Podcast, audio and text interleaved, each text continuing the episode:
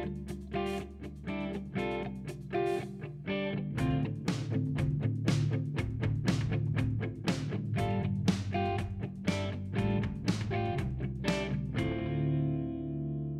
Was serdecznie w 11. odcinku podcastu Odgłosy Sztuki, którego tematem jest fenomen muzeum jako instytucji.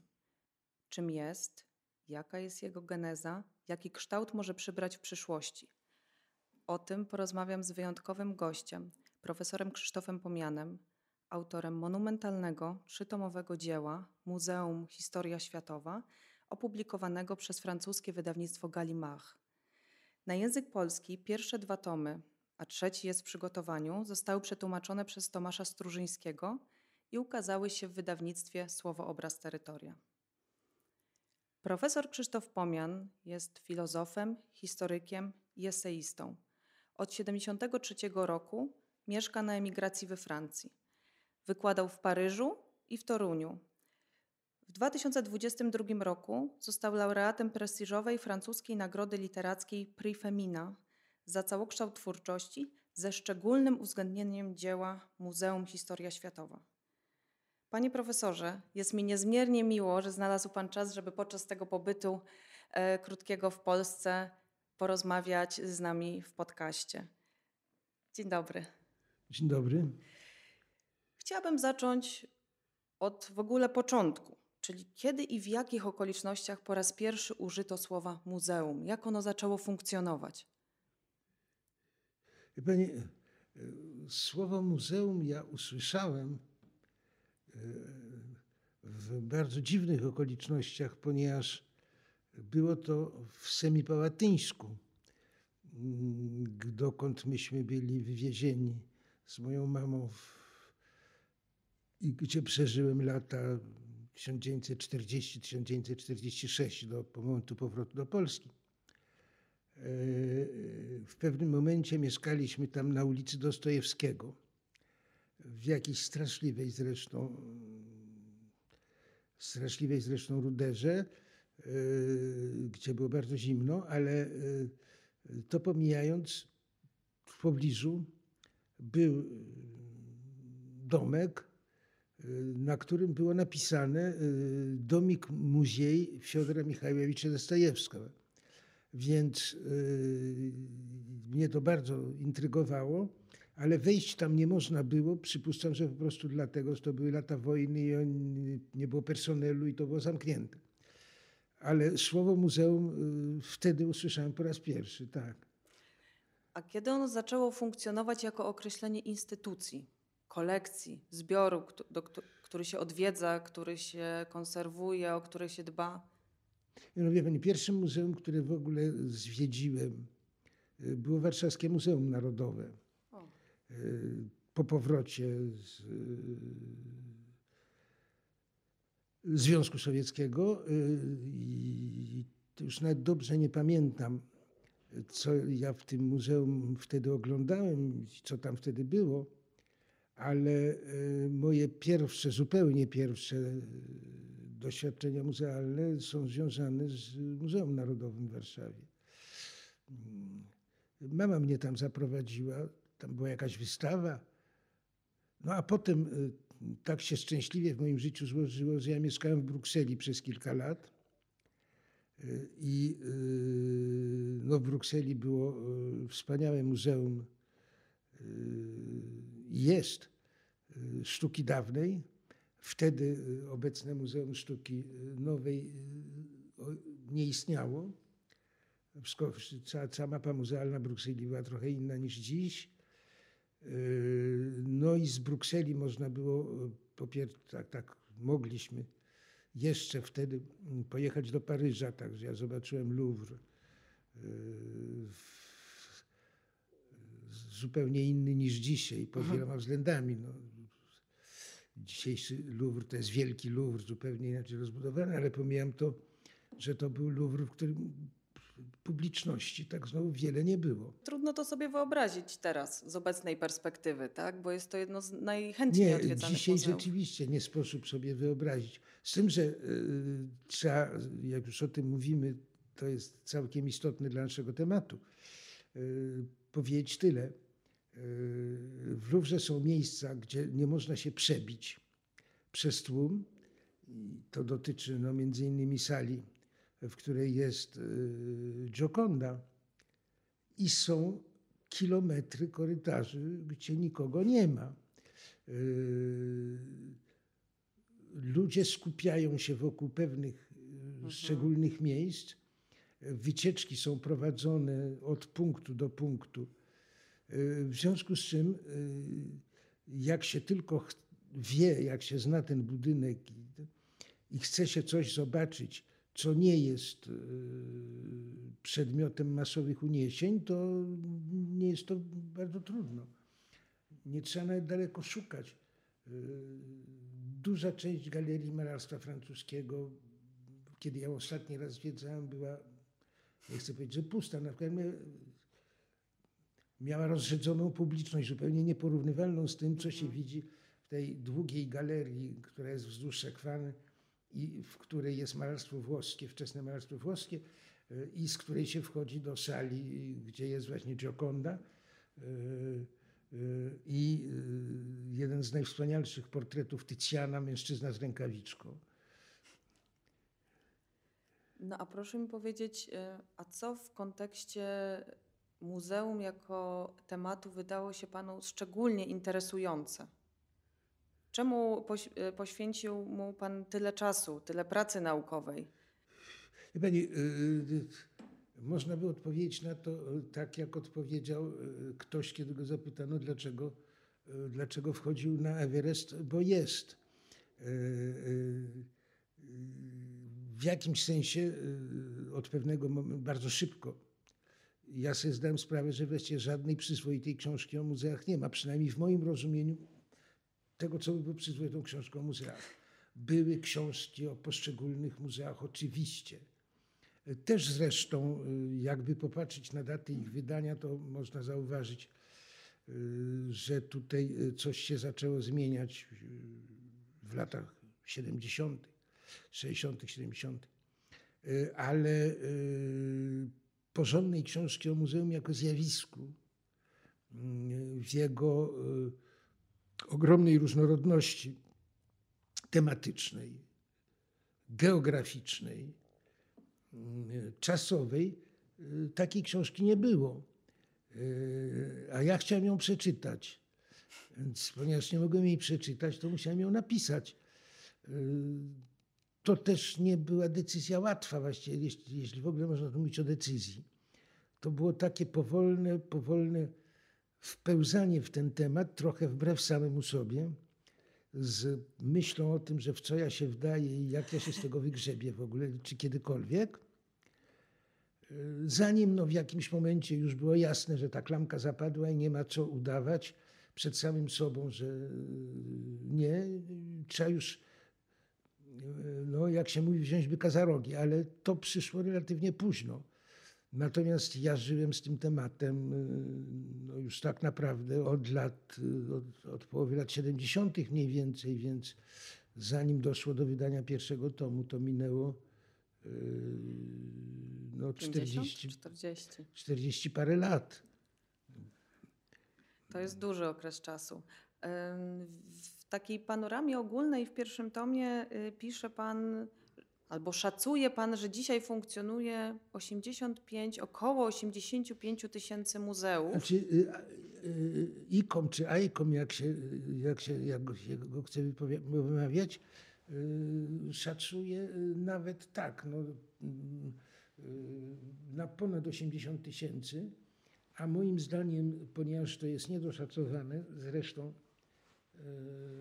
zresztą w ogóle statystyki muzealne to jest osobny rozdział, pomijając Stany Zjednoczone, gdzie one są znakomicie prowadzone, to w związku z tym w przybliżeniu, ja myślę, sądzę, że można powiedzieć, pamiętając o tym, że ich dane też pochodzą sprzed kilku lat, jesteśmy prawdopodobnie w okolicach 100 tysięcy w tej chwili, jeśli chodzi o muzea na świecie. Z ogromnym przyrostem w Chinach. Między innymi, nie wiem, czy to jest dalej prawdą, ale nie wiem, 2 czy 3 lata temu londyński Economist opublikował artykuł na temat muzeów w Chinach, gdzie twierdził, że otwiera się jedno muzeum dziennie. W tym momencie było już tam kilka tysięcy. Także prawdopodobnie my nie dążymy za realnym procesem. To, co mnie w tej ilości muzeów też, nie ukrywam, zaskoczyło, to jest to, co pan pisze, że 7/8 z tych wszystkich muzeów zostało utworzonych no mniej więcej w ciągu ostatniego półwiecza. I ja pana chciałam zapytać o to, skąd u nas taka potrzeba po wojnie budowania nowych instytucji?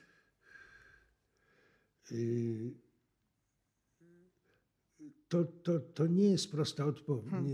Nie ma bardzo prostej odpowiedzi na to pytanie, bo trzeba wtedy sięgnąć do tego, czym jest muzeum w naszym społeczeństwie. Czym się stało, bo to jest też dość skomplikowany proces, który się zaczyna w XVI wieku i muzeum w trakcie przeżyło różne metamorfozy.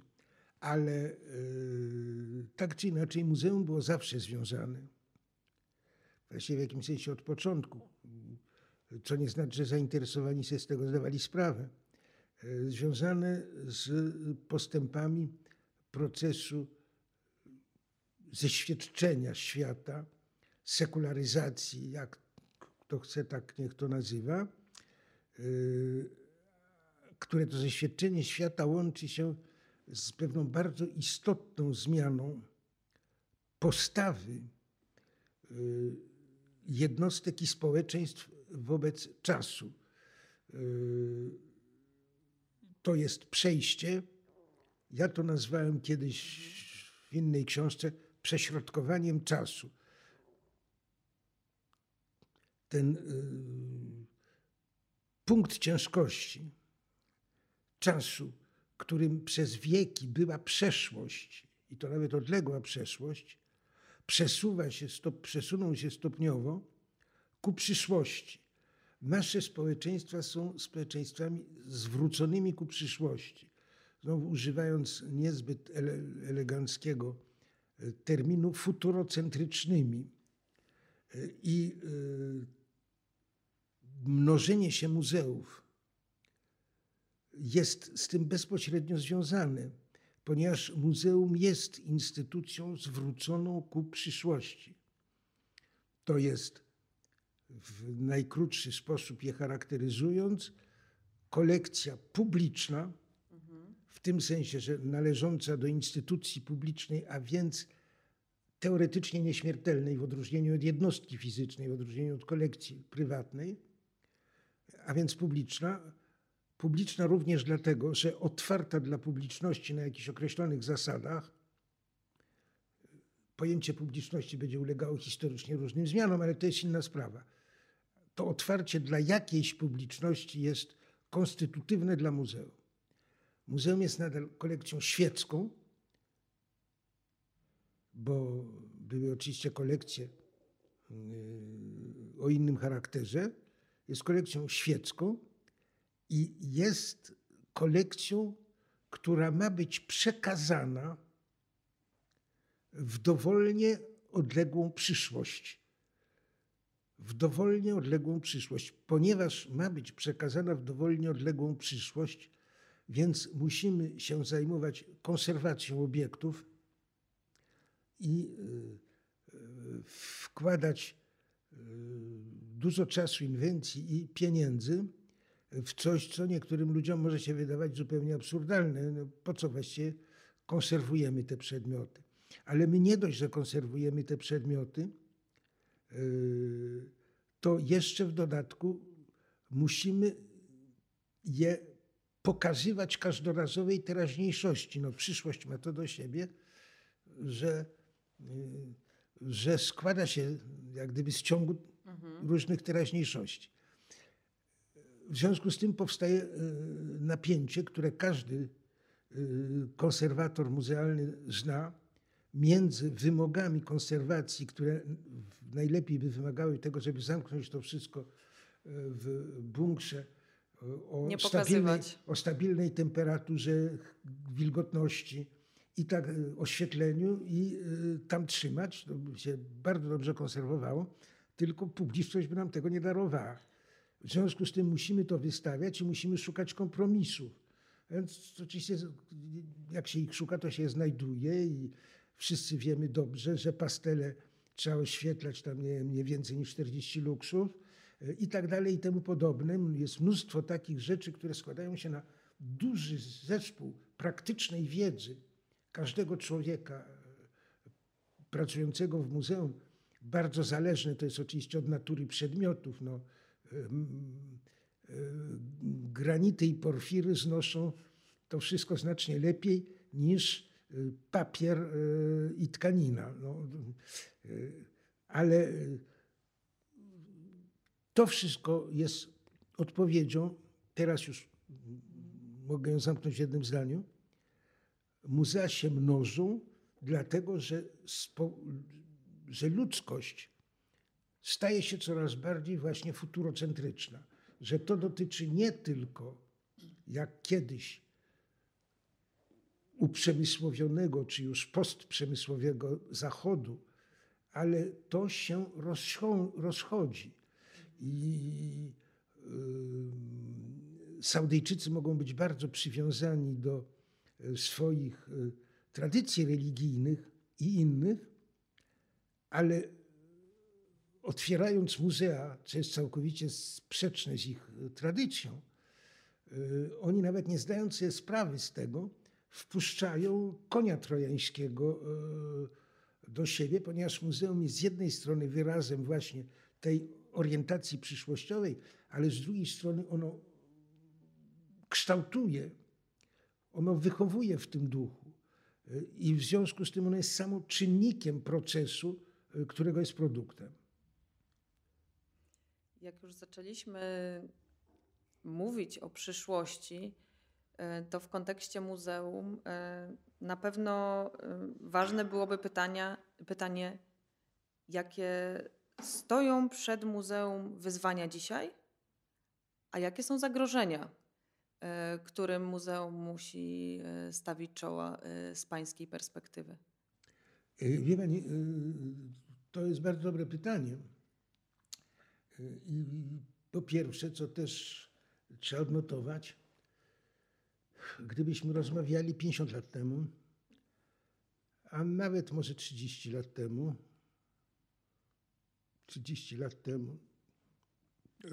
to pytanie prawdopodobnie by z ust pani nie padło, bo właściwie niby w tej jakie zagrożenia. Oczywiście są normalne zagrożenia, wszyscy wiemy. Wojny, pożary, klęski żywiołowe. Muzea są na to narażone jak wszystko inne i niezależnie od wysiłków wkładanych i w budownictwo muzealne, we wszelkie możliwe zabezpieczenia, to zawsze coś się jednak może zdarzyć. Więc to jest normalne, o tym wiemy, o tym wiedzą firmy ubezpieczeniowe jeszcze lepiej niż my, bo im za to płacą. Ale teraz, kiedy rozmawiamy w roku 2023, sytuacja jeszcze uległa, jeśli tak można powiedzieć, pogorszeniu. Przeżyliśmy pandemię. Pandemia w jakimś momencie wydawała się bardzo groźna dla muzeów. W sumie muzea z niej wyszły obronną ręką i to, co niepokoiło wielu obserwatorów, mnie zresztą też, czy publiczność odnajdzie drogę do muzeów? Otóż wiemy już dzisiaj doskonale, że odnalazła i to jak? Z nawiązką. Dokładnie. Z nawiązką. Mhm. Więc ta obawa znikła, a wraz z nią znikła obawa, że ponieważ w trakcie pandemii dokonał się ogromny, czy przyspieszył się zaczęty już wcześniej proces digitalizacji zbiorów i udostępniania ich online, mówiąc czystą polszczyzną, to to była też obawa, że ludzie będą woleli siedzieć u siebie w domu przed ekranem niż pójść do muzeum. To się nie sprawdziło. Ja zresztą zawsze uważałem, że to jest całkowicie zbyteczna obawa. Natomiast pojawił się zupełnie nowy problem, znaczy nie taki zupełnie nowy, którym to problemem jest, nazwijmy to, ideologia ekologistyczna. Ideologia ekologistyczna, ja to odróżniam od ekologii jako dyscypliny naukowej, dla której jestem z całym szacunkiem i uznaniem, ale ideologia ekologistyczna, z którą dzisiaj mamy do czynienia i która może w Polsce jeszcze nie stała się tak wyzywająco obecna jak w innych krajach, na przykład we Francji, ale nie tylko. Ideologia ekologistyczna jest ideologią, która z grubsza rzecz biorąc głosi taki oto pogląd, że jeżeli nie dokonają się radykalne zmiany, które to radykalne zmiany zresztą odbiłyby się na muzeach natychmiast, to ludzkość po prostu zginie w ciągu tam najbliższych 50 czy 100 lat. I tu widać od razu całkowity konflikt, całkowitą niezgodność między tą ideologią a tą ideą przyszłości, która jest wbudowana w najbardziej intymną tkankę muzeum, bez której, to znaczy przekonania, że ludzie będą istnieć w dowolnie odległej przyszłości i że ci ludzie będą podobni do nas, w tym sensie przynajmniej, że w jakimś zakresie będą podzielali nasze upodobania, będą podzielali nasze zainteresowania, będą w jakiejś mierze szanowali nasze hierarchie wartości albo je podzielali, a przynajmniej okazywali zainteresowanie nimi. Otóż ta wizja historii ludzkiej, ta wizja przyszłości ludzkiej jest wbudowana, jak mówię, w samą tkankę muzeum. Gdybyśmy zakładali, że tak nie będzie, to cała zabawa nie ma sensu. Cała zabawa nie ma sensu, bo niby po co i dla kogo. Więc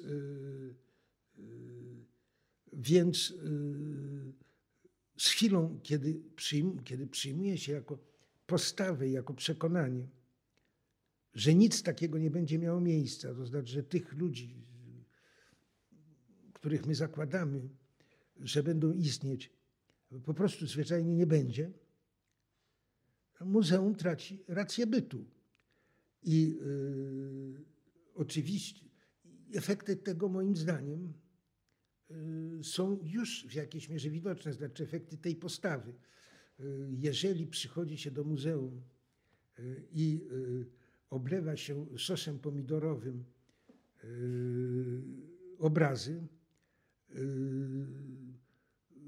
po to, żeby zwrócić uwagę na to, jakie katastrofy nam grożą, to niezależnie od tego, że oni następnie się tłumaczą, że oni wybierają takie obrazy, które są pod szkłem, żeby nie zaszkodzić, a to są oczywiście kpiny, pomijam już to, że wszyscy dobrze wiemy, że nie ma, pomijając specjalne witryny, klimatyzowane i hermetyczne, żaden obraz, jak jest pod szkłem, nie jest chroniony od tego rodzaju incydentów. Jeżeli pani go poleje wodą, to ta woda gdzieś tam przeniknie. Sos pomidorowy dokładnie tak samo. Otóż ci ludzie to robią, bo tak naprawdę w głębi serca oni w tą naszą przyszłościową wiarę już nie wierzą. Oni zaczynają uważać, oni jeszcze nie mają odwagi tego powiedzieć do końca, że najlepiej byłoby to wszystko zamknąć, że to zwiększa tylko produkcję gazów powodujących efekt cieplarniany.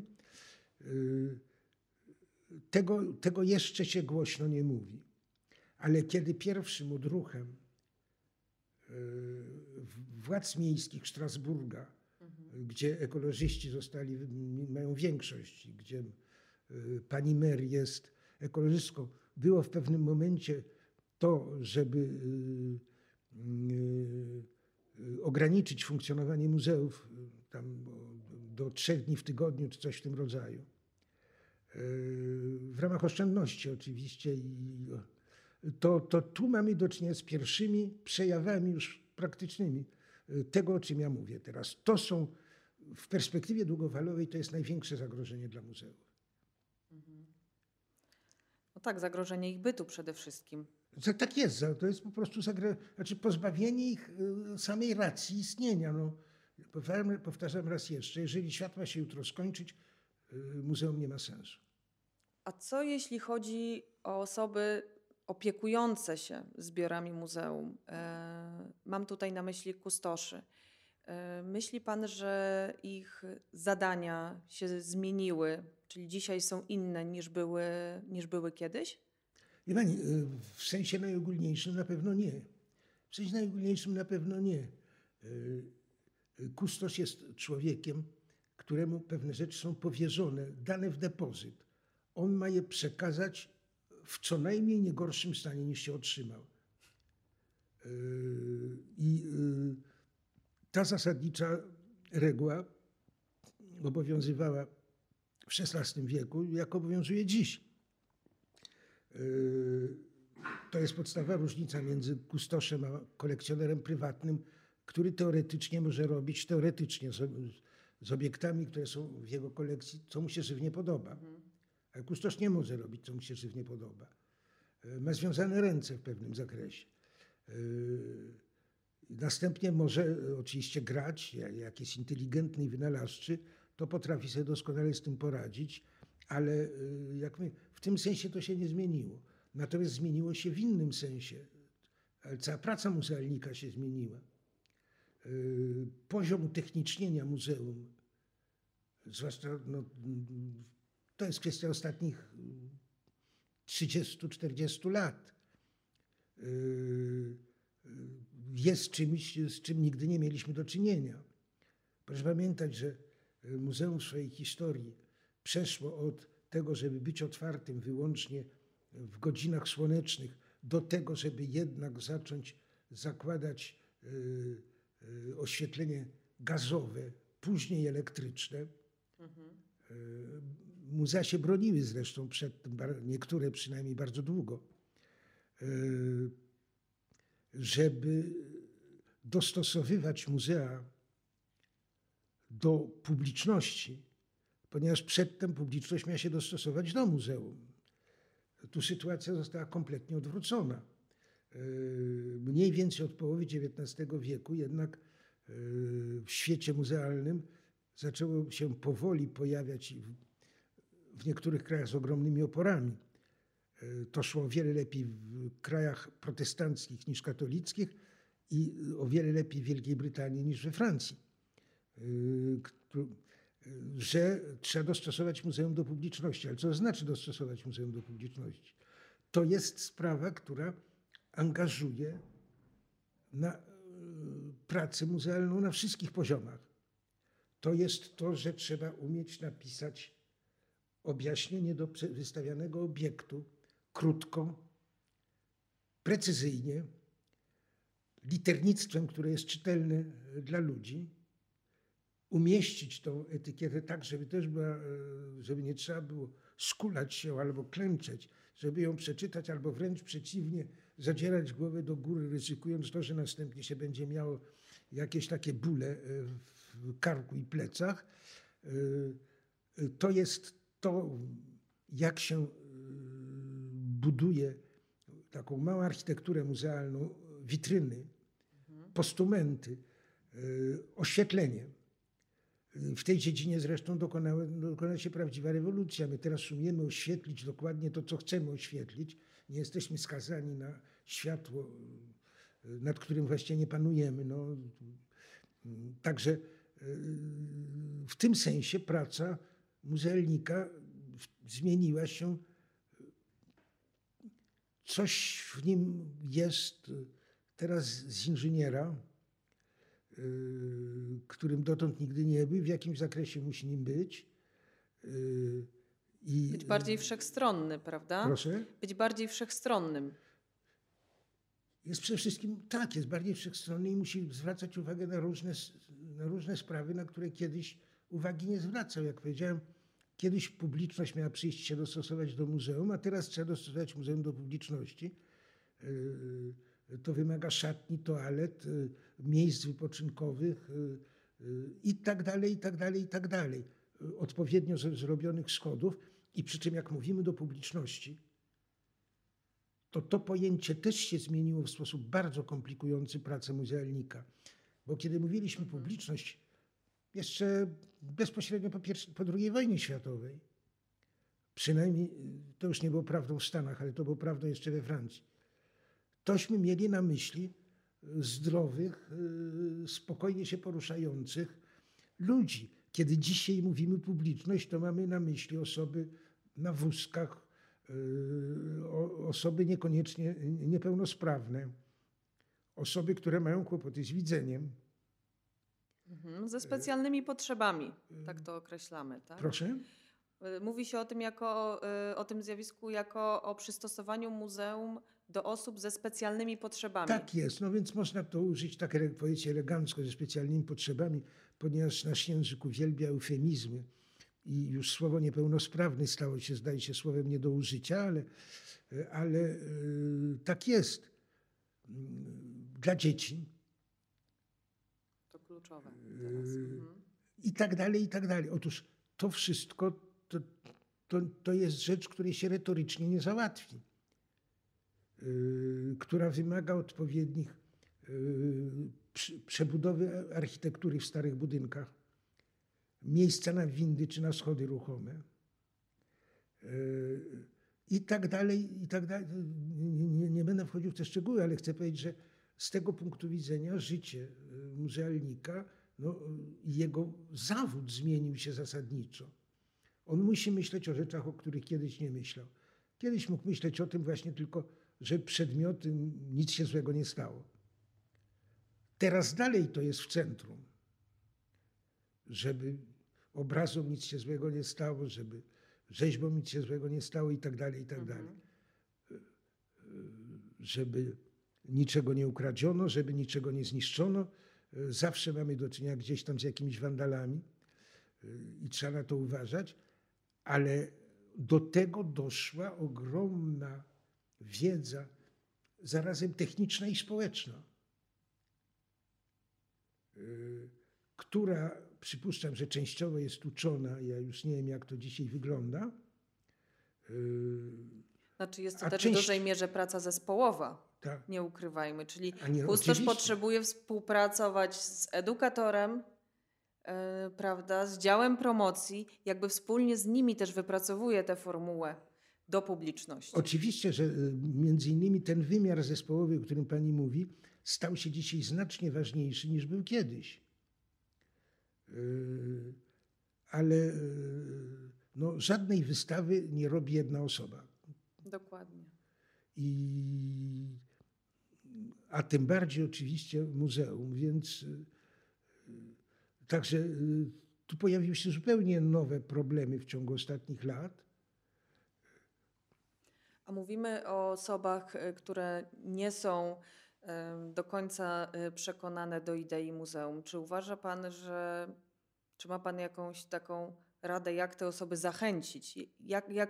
Co można by im zaoferować, jak ich przekonać do tego, że to muzeum jest tą istotną dla nas wartością? Ja jestem tu moje poglądy tutaj uległy, zdaje się, zmianie. Ja jeszcze do końca może sam sobie z tego nie zdaję sprawy. Ale ja się zacząłem zastanawiać kiedyś, czy jeżeli są ludzie, którzy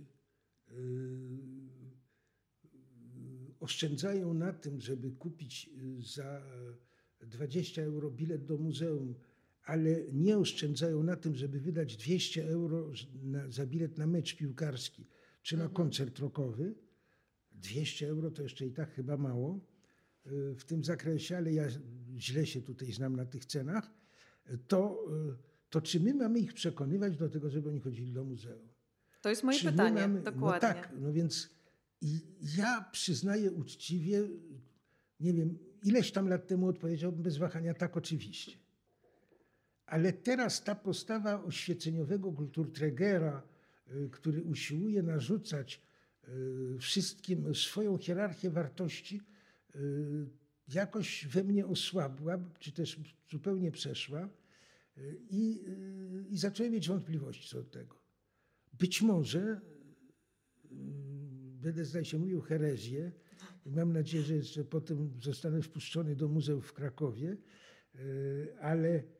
ale być może powinniśmy się pogodzić z tym, że jest pewna część publiczności, którą interesuje nie muzeum, a mecz piłkarski, którą interesuje nie filharmonia, koncert rockowy i że krótko mówiąc musimy przyjąć, że w społeczeństwie, w którym żyjemy, są różne hierarchie wartości, współistnieją różne hierarchie wartości i my nie musimy podzielać hierarchii wartości, która sprawia, że człowiek czyta przegląd sportowy zamiast czytać pismo, nie wiem, czy istnieje w Polsce w tej chwili takie, na obszarze francuskojęzycznym bym je znalazł, które właśnie pisze o sprawach sztuki, muzeów, rynku kolekcjonerskiego i tak dalej.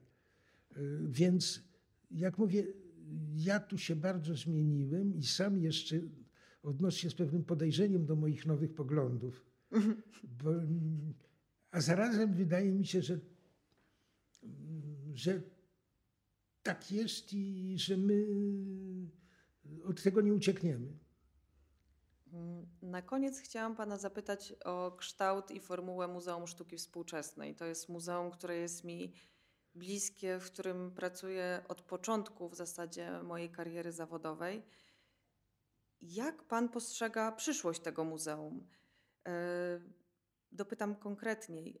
Czy pana zdaniem ten zakres czasowy, który obejmuje teraz ta sztuka współczesna, czy on będzie ulegał korekcie? Co się stanie z tymi najstarszymi zbiorami za 50, za 100 lat? Jak ta formuła może się zmieniać? Wie pani, to jest pytanie, które zadano sobie właściwie od razu, kiedy powstało Muzeum Sztuki Współczesnej. Ludzie, którzy tworzyli nowojorskie Museum of Modern Art, zadali sobie to pytanie. I początkowo idea była taka, że wzorowana trochę na modelu Muzeum Luksemburskiego w Paryżu. Muzeum Luksemburskie było muzeum sztuki nowej, powstającej, ale idea była tego rodzaju, że po iluś tam latach, po śmierci artysty, zależnie od tego,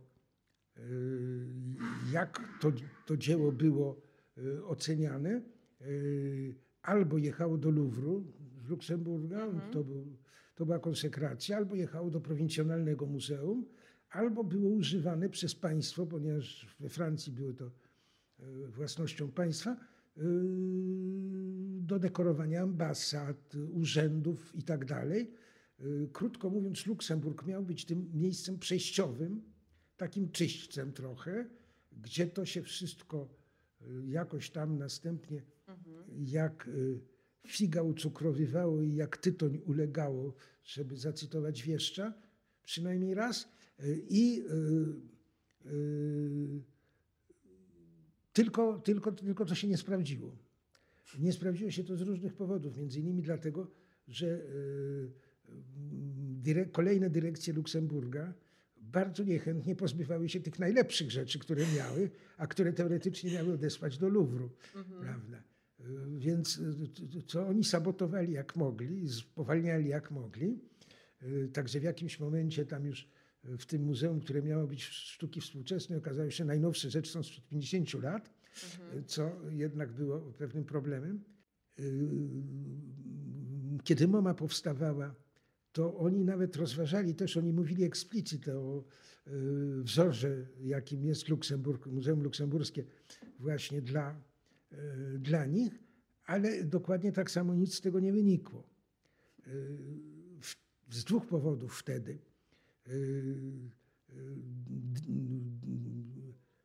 Rada powiernicza Metropolii, ten muzeum, składała się z osób, których gust był tak konserwatywny, że to, co wtedy wystawiała MoMA, było nie do przyjęcia po prostu, więc oni tego nie chcieli.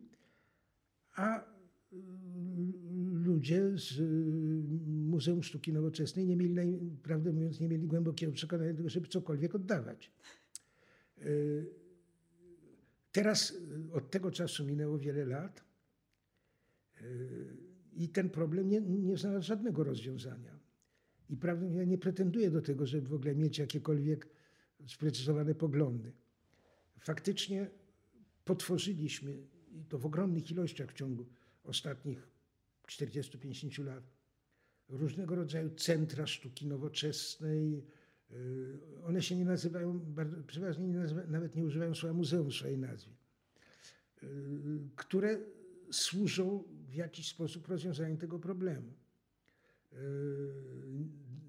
Dla mnie nie ulega kwestii, że i tutaj, jak mówię, ten wzór nowojorski jest bardzo przekonywający, ale również wzór paryski.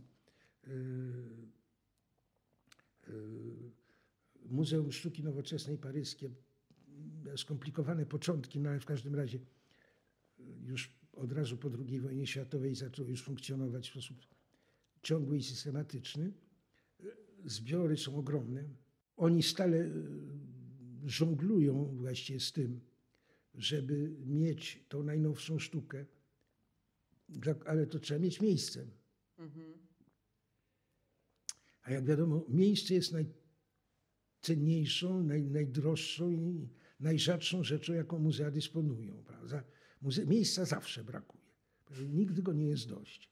Magazyny są zawsze za małe. Tak, ale nie można, ale z drugiej strony nie możemy zamienić wszystkich miast europejskich wyłącznie w miejsca składające się z muzeów.